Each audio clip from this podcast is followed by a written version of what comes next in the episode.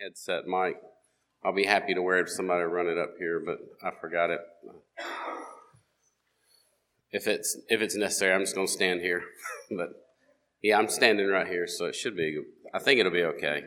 It's just depending on what else needs to be picked up. Go ahead and turn in your Bibles to 2 Samuel chapter 18. That's where we'll be as we make our way through right now the life of David. And as usual, we'll start with few uh, questions for review. Got hmm, 15 or 16. Got 16 today. So let's go ahead and get started. If you want to answer, you can just shout it out. Um, leave time for others if you're that, that kind of person. There. Part of the reason is I'm blind. I can't read this thing. All right. So first review question is going to be, uh, where was David stationed when the war started?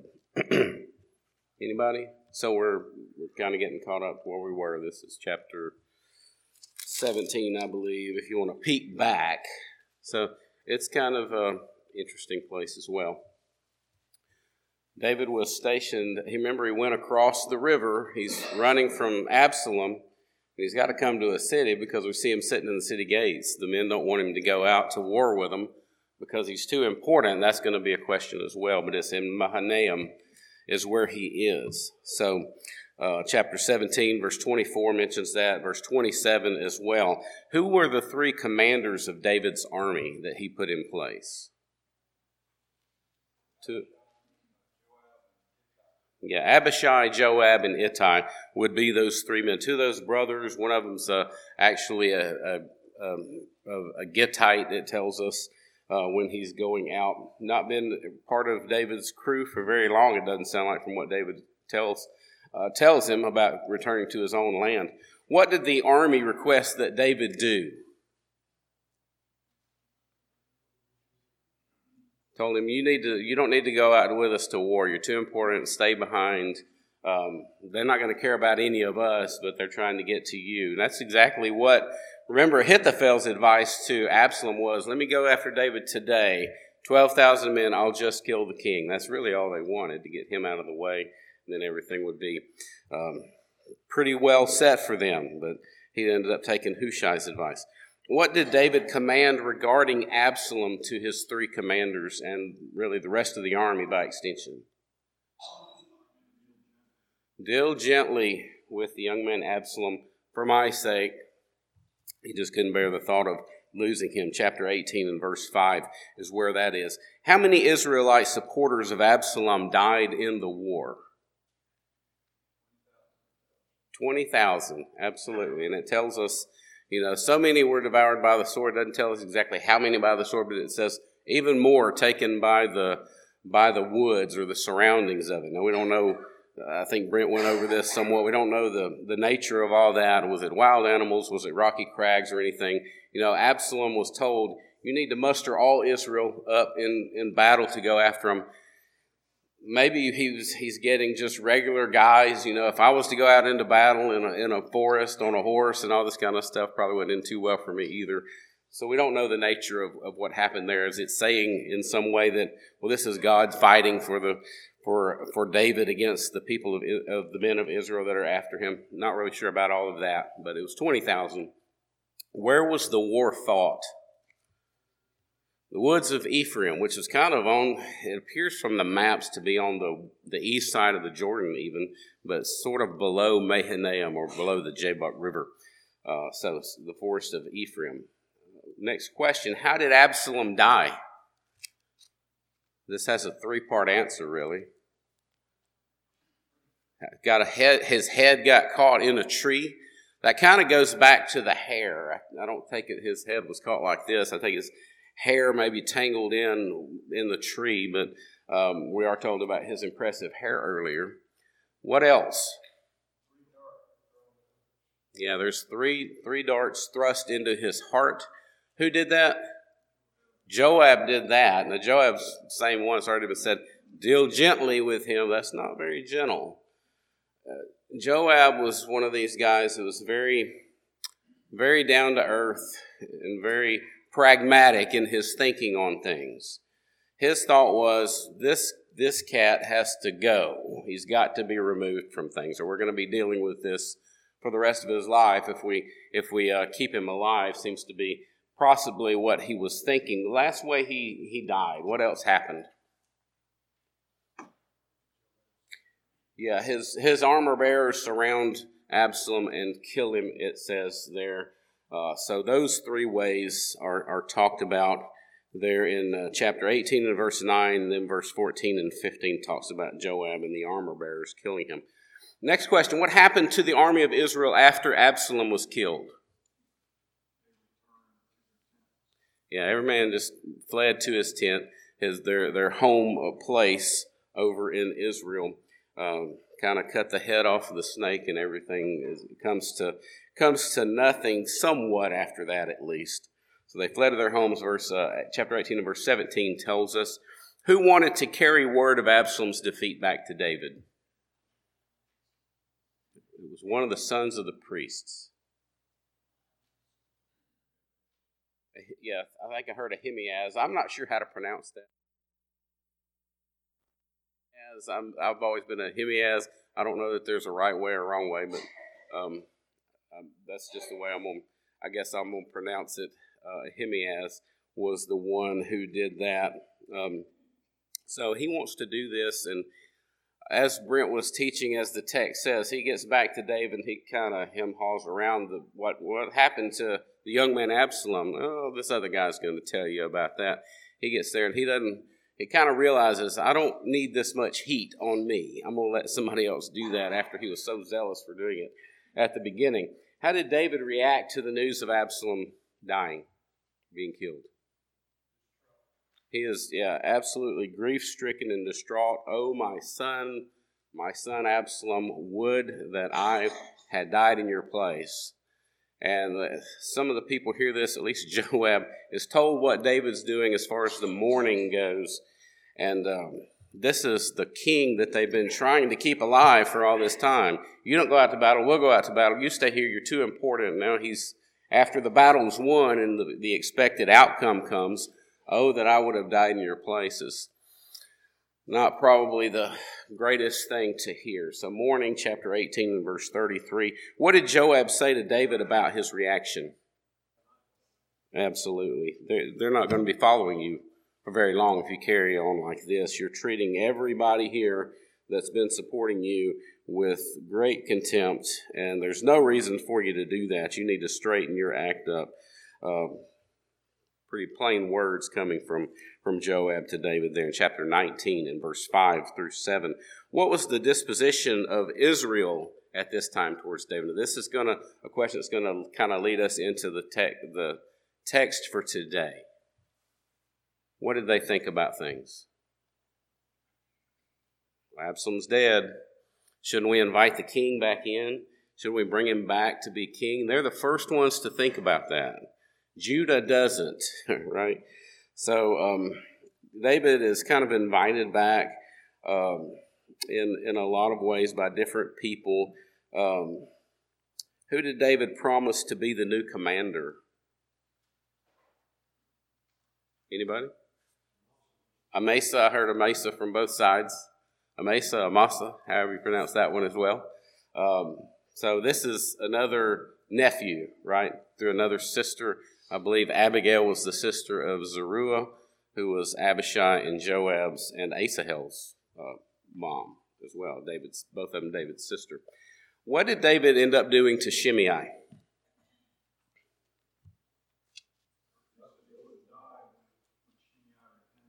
Yeah, well, you're not you're not going to die.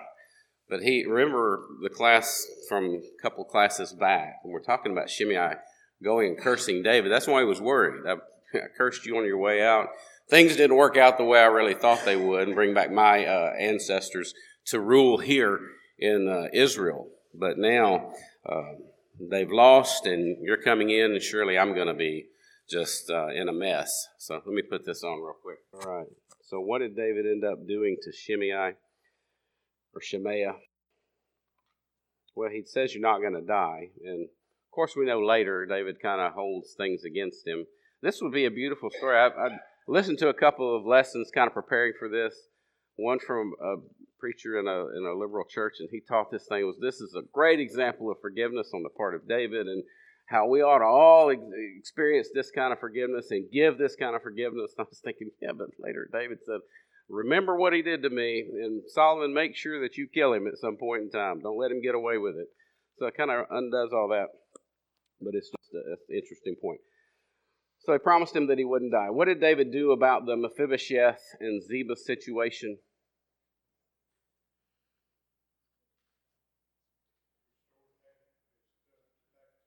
Yeah, it's kind of a it's it's a weird way to handle it. There's a lie there somewhere from one side or the other. Either either Ziba's lying about Mephibosheth wanting to his house to be restored, or Mephibosheth's lying about that particular idea. David really doesn't seem to try to get to the bottom of it, and he says, "Well, you you guys just divide the land. It was all Mephibosheth, but you divide it between yourselves now." Um, so he divided the land between them. Next question: Who did Barzillai? the Gileadite request to receive his reward. David says, you Come back with me, I'll treat you well, those types of things. But he said, I'm too old.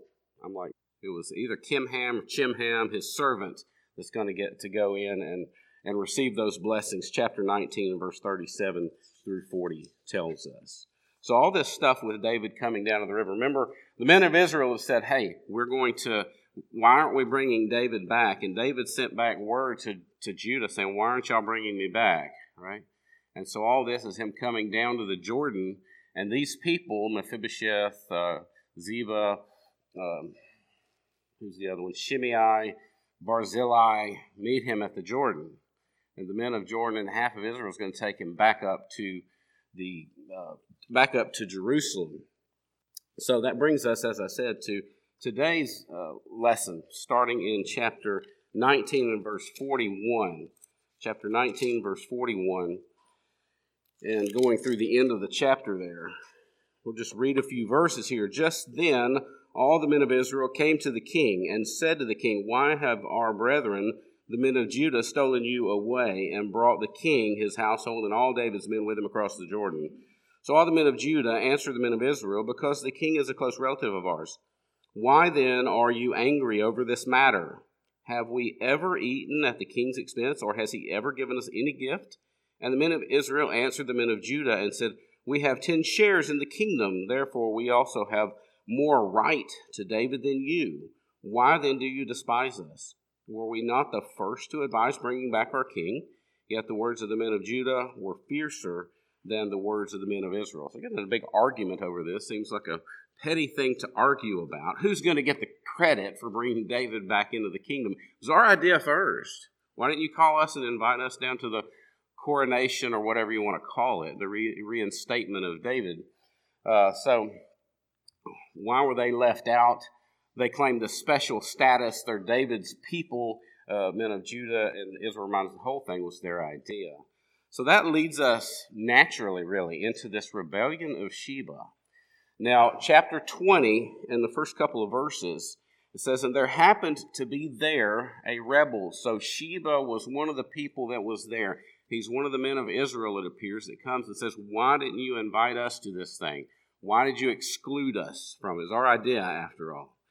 And remember the last verse of chapter 20 the words of the men of Judah were fiercer than the words of the men of Israel. This thing got really heated to the point that Sheba decides, hey, I'm gonna I'm gonna lead every man to his tent. He says this: We have no share in David, nor do we have inheritance in the son of Jesse. Every man to his tents, O Israel. So he takes what could be a happy occasion, in this argument uh, ends up him leaving and trying to take as many with him as he can. And like it did under Absalom, this thing grows. We don't know how long it it grows or how long, what the time period of any of this is. We're not really told well, it's three months in the making or anything like that. So it's probably the result, as I said, of the, the trouble between Israel and Judah about bringing David back uh, as king. Sheba was there, verse 1 tells us. The rebellion against David happened while he was escorted from the Jordan River up to Jerusalem.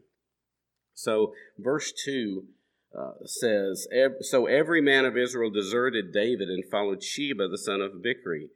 But the men of Judah from the Jordan as far as Jerusalem remained loyal to their king. Now David came to his house at Jerusalem, and the king took the ten women, his concubines, whom he had left to keep the house, and put them in seclusion, and supported them, but did not go into them. So they were shut up to the day of their death, living in widowhood. Just a really sad situation here. Um, as I mentioned before, kind of gets you to thinking about how Tamar was treated in Absalom's house and kind of shut up from the outside world. These ten concubines of David, he's not going to go into them anymore. He's not going to know them. They're going to be treated as widows for the rest of their days and kept in the house. And another story of a of a woman we're going to see at the end of the lesson today, uh, Rizpah, which is extremely sad. Uh, just things to think about uh, that that women at this time period in history, even in, king, in, in God's established kingdom, were not treated the way we would expect and desire today for them to be treated. Something we need to think about. So David gets back and he deals with his concubines, and then he charges Amasa. Got to deal with the situation quickly. Sheba. It's not. It's not something that's going to be good. So deal with him quickly and he tells him, what does he tell him he needs to do? He gives him three days to do something. Yeah, you gather an army from, from Israel that you can muster. I'll give you three days to do it. And Amasa, his his loyalty to David, I don't know the extent of it. He he was loyal to Absalom, and David gets so upset about Joab in that situation because what had Joab done? Joab's done a lot, right? But recently, yeah, he is he's killed Absalom. He's directly defied an order from the king. All these kind of things, and David says, "Man, he, I'm I'm deposing you." He never tells Joab that directly. It doesn't that we're told or that we read about, but he does tell Amasa back in Jerusalem, who's been the the leader of the army uh, under Absalom, "You're going to be my new general."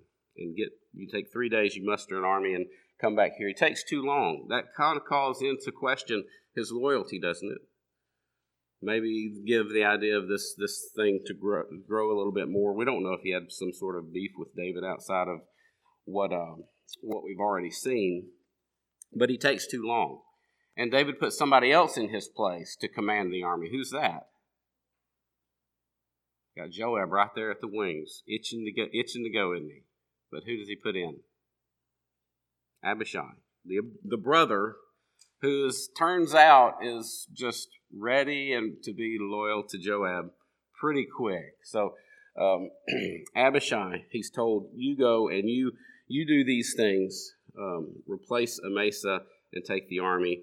And so he's marching up. We'll have a map in a minute that shows where all these places are. Gibeon is not very far from from uh, Jerusalem. So it goes up to Amasa or Abishai leads the army. They're on the way up to, to find Sheba and where he's gone to, kind of tracing his steps.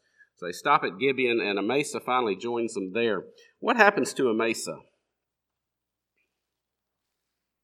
He's, he's killed, and it's pretty brutal when you read about it. This idea of yeah, Joab is not having this being removed from the being the general too well. So he sees Amasa. This is his cousin, by the way, his own flesh and blood. And uh, Amasa comes up, and he, uh, if I'm remembering re- the reading right, Joab drops his sword or pretends to drop his sword. He reaches up and grabs Amasa's beard and grabs the sword and just runs him through. Splits his belly open and leaves him there wallowing in his wallowing in the mire, so to speak, of his own guts. It's such a scene that as they're leaving, soldiers won't walk past him because it's just such a sight to behold. They don't know what to do. So somebody has to drag him off the road, cover him up with some sort of a blanket, and that then people pass him on by. This scene is really reminiscent. If you'll turn back to 2 Samuel chapter 2, I don't know what it is about Gibeon. This says this took place at the rock of Gibeon. Do you remember when David is coming into power and he's going up against the army of Abner, who's under Ishbosheth at the time. Second, uh, Second Samuel chapter 2 and verse 12 through 23. Verse 12 says, Now Abner the son of Ner, The servants of Ishbosheth and the servant of Ishbosheth, the son of Saul, went out from Mahanaim to Gibeon. So that tells you something. This, um, remember, David is ruling at Mahanaim during Absalom's little short reign. Who else ruled at Mahanaim before? Well, it was Ishbosheth, the son of Saul, ruled there. These cities are important, by the way. So it says, And Joab the son of Zeruiah and the servants of David went out and met them by the pool of Gibeon. Doesn't say anything about a rock of Gibeon. Remember, this is where uh, Abner comes up with the idea. Let let's face off. I think it's either ten or twelve against ten or twelve. I can't remember the exact number. It's in the text you're following. But they one side takes the other side by the head, and they take them by the head, and they both draw swords and stab each other and just fall. Now we've got Joab in Gibeon grabbing him by the beard and thrusting him through Amasa and killing him. It just kind of reminded me of that for some reason. So Amasa is killed by, by Joab here in Gibeon. Well, the rebellion continues. The rebellion continues. Joab ends up getting support of the army.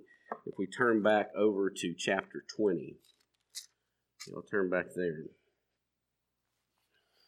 verse 11 says, Meanwhile, one of Joab's men stood near a Amasa and said, Whoever favors Joab and whoever is for David, follow Joab. It says, But Amasa wallowed in his blood in the middle of the highway. And when the man saw all, that all the people stood still, he moved Amasa from the highway to the field and threw a garment over him. When he saw that everyone who came upon him halted, when he was removed from the highway, all the people went on after Joab to pursue Sheba, the son of Bichri. So Joab's back in command. it didn't take very long. He's a very, um, very sly individual that is about getting down to business of being put in the right place. He's he's he's very earthy, I guess is a maybe a good word for it in that way. We're told that Sheba fled all the way to a place called Abel Beth Maacah. This is nowhere close to the center of Israel. All right, so I'm going to fast forward a little bit. I'll come back.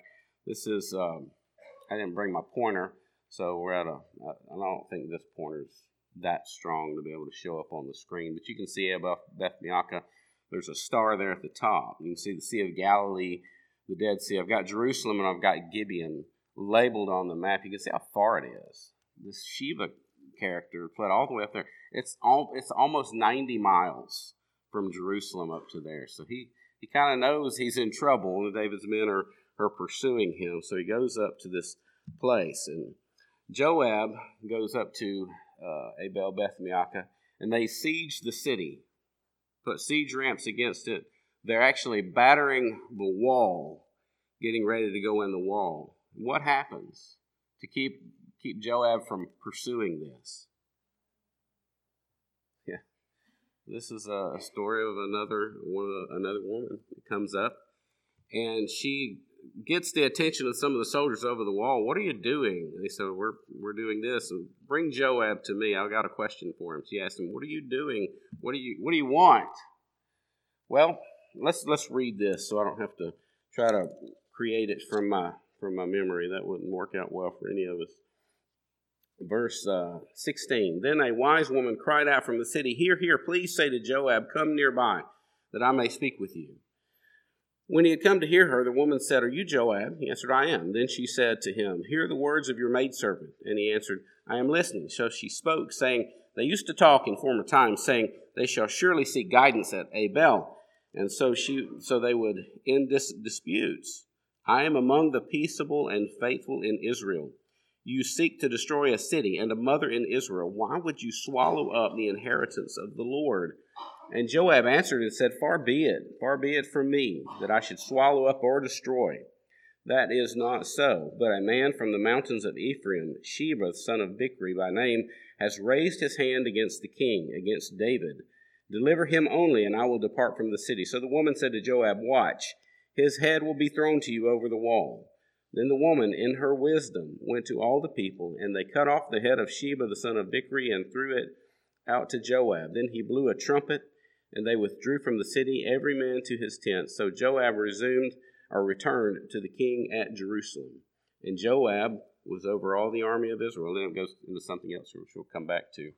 So his head's thrown over the wall. They deal with that pretty well, right? City is about to be destroyed if we don't do something. So she's got a lot of wisdom getting the people to see this is this is what needs to happen. Anybody have any thoughts or points on on the Sheba rebellion? That was a quick quick journey through through that. All right. See if we can stay on target here. Now, um, verse 23 through 26 seems to kind of tell us it, it starts um,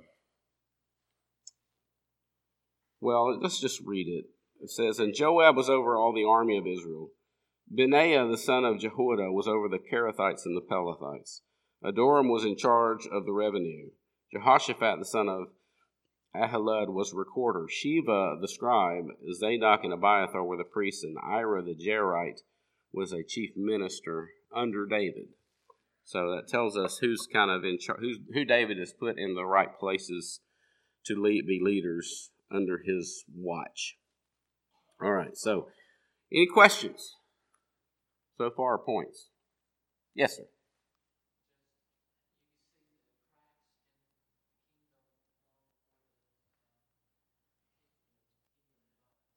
Exactly. Absolutely can. Now we're, we're and to that point, we're fixing to enter into a section of the text here, starting in uh, chapter 21. I don't think, and you guys can challenge me on this if you'd like. It's fine. Um, this is this is just my way of understanding things. I, I, believe starting in chapter 21, we're entering into a period where it's it's not chronological. It's not like, well, this is the end of the Sheba rebellion, and then these things happen. I think these the rest of the of the chapters you can place in David's life somewhere. Um, the reason I say that is because this particular thing we're about to read seems to build onto this idea of maybe why the, the people of Saul's house were so gung ho against David. Because remember, David, what did he do against Saul's house? They call him a man of bloodshed and all these kind of things, right? What did he really do to Saul? He said, Let the Lord's hand be against him. I'm not going to raise my hand against the Lord's anointed, right?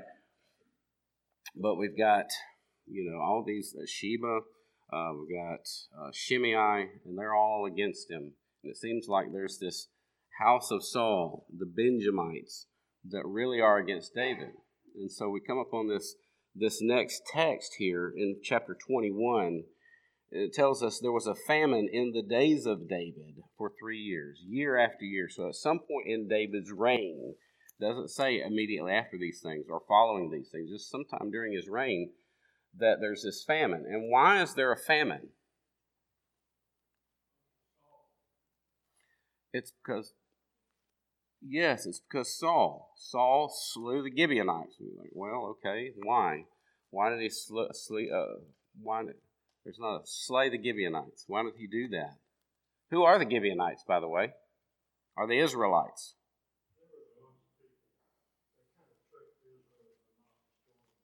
Yeah, they, they were made woodcutters and water carriers. Is that right? Back in uh, Joshua 9, Remember, they're taking the land. This is during the conquest. And so Israel's had, had a lot of success already in taking these different uh, towns. So the men of Gibeah said, We're going to dress up some people, give them old water bags, and let their clothes look like they're in tatters. And we're going to go to them and say, We're from a long way off, and we want to just come to you with conditions of peace. You'll leave us alone. I mean, to me, the natural thing would have said, well, if you're from far away, this is our land. We're not going to bother you, right? But they'd end up making a pact with them, um, a, a um, an agreement that they wouldn't kill them, that they wouldn't go after them. Lo and behold, where do they live? They live right there in the land, right? In Gibeon is their their city. And so Saul seeks to exterminate them at some point during his his time. Maybe he doesn't. I guess he doesn't read Joshua. I don't know what what his reasoning for that was.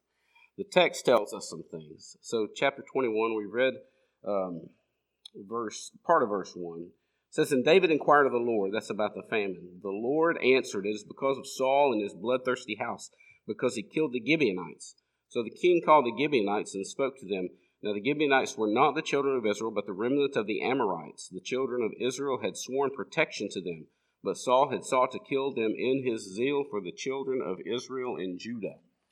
So he was zealous for his own people, but he had broken the law, this agreement, this oath that they had with the Gibeonites, which was not really a good thing. And it's caused three years of famine.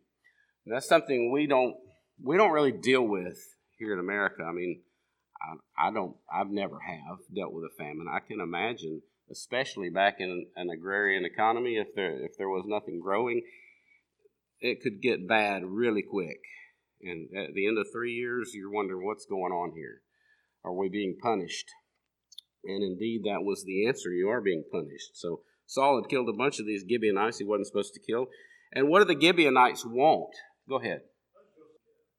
I, absolutely. Absolutely. That's a very good point. This was an agreement they made, and they, they took an oath to it, and God's going to hold them to that oath, even if it, wasn't really God's will for them to make that oath with them. They're still going to have to uphold it. And when they don't, God reaches down and sends a famine to get them to realize, hey, you need to make things right with these people that you promised protection to. So, what do they want? Yeah, man, this is this just tears at you. We want seven of Saul's sons. Now, like again, if that's later, this is a long time, right? That's why I say this is probably earlier in David's reign. I would personally put this at sometime right after Ishbosheth dies, maybe three years, four years after Ishbosheth dies, because Saul is his his Israel is being punished.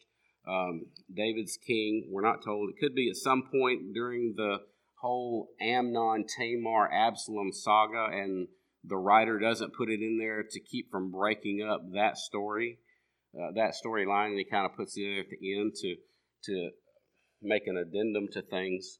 Not really sure why it's done that way, but nevertheless, here it is. Uh, so want, they want seven sons of Saul. We're already we're told at the outset David doesn't use who? Who does he not get? Mephibosheth. He does get he does get Mephibosheth, but he doesn't. He doesn't get Jonathan's son Mephibosheth. That's going to be in the Ziba situation later. It's another son of a direct son, not a grandson, who's named Mephibosheth. He gets Armoni and Mephibosheth, uh, who are the daughter of Saul and Rizpah. Do y'all remember Rizpah from last class? You go back to chapter 2 again, Second Samuel chapter 2, it's got a lot of stuff in it apparently because we went there this is the third time. Actually, it's in chapter 3, so strike what I just said chapter 3, and this is during the, the whole Ishbosheth deal, right? With uh, Abner, the army of Saul, over Saul's army under Ishbosheth. And verse 4, no, verse 7, it says there, And Saul had a concubine whose name was Rizpah, the daughter of Aiah. So Ishbosheth said to Abner, Why have you gone into my father's concubine? Then Abner became very angry at the words of Ishbosheth and said, Am I a dog's head that belongs to Judah? Today I show loyalty to those of Saul your father, to his brothers, and to his friends, and have not delivered you to the hand of David. And you charge me today with a fault concerning this woman.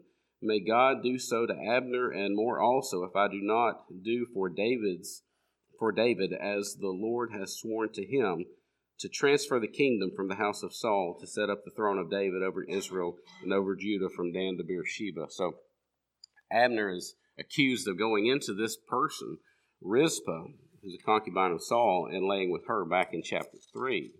So she comes back up here as one of the, the unfortunate, she has the unfortunate um, event of having her two sons chosen. We don't know how old they are this happens pretty early. They could be in you know young people at least. They could be older. We're just not really told.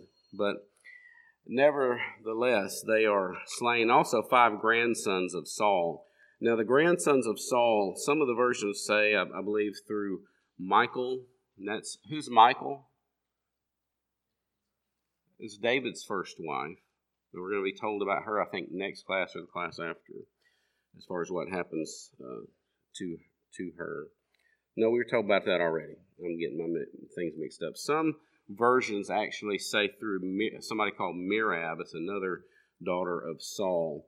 Um, the Masoretic text, which is the one that most people go by, says Michael, but the Septuagint, which is the older texts, uh, say Mike, uh, Merab. So I don't know that it really matters in the great scheme of things, our understanding of the scriptures, but nevertheless, um, and that Merab could be just a some kind of a copyist error. Anyway, these sons of we're, we're focusing in on Rizpah and her sons and what does she do? They're slain and their bodies are taken to Gibeah and they're displayed. What's Gibeah? How is it significant? It's Saul's hometown. So this son, two sons and five grandsons of Saul are slain, and I don't know if they're they're displayed in some way in front of the town. And this woman, Rizpah, the, the mother of two of them, just mourns over them it says from from the barley harvest until the rain comes. Now, how long is that? You might say, well, till it rained, you know, who knows, two, three days. Some commentators think that from the barley harvest, and then it says till the rains came, it means the rains of the fall. And they say it could be five or six months. It was long enough that David took note of it and said, man, I haven't treated the body of Jonathan and Saul right. I'm going to send to Jabesh Gilead and bring their bones and give them a proper burial. And he did it based on what this woman was doing, keeping the birds and wild animals off of them for however long it was that she did that. So it's a it's an incredible thing. So I'm sorry, I've gotten past that. So her grief is is recorded for us there. Any points or questions? her grief is something to think about, you know, and, and contemplate. Next class, this I'll just leave this up for for the next, uh, and I believe this is what we're going to go over with uh, Brent. So that's your reading, not just a little reading. Don't try to do that.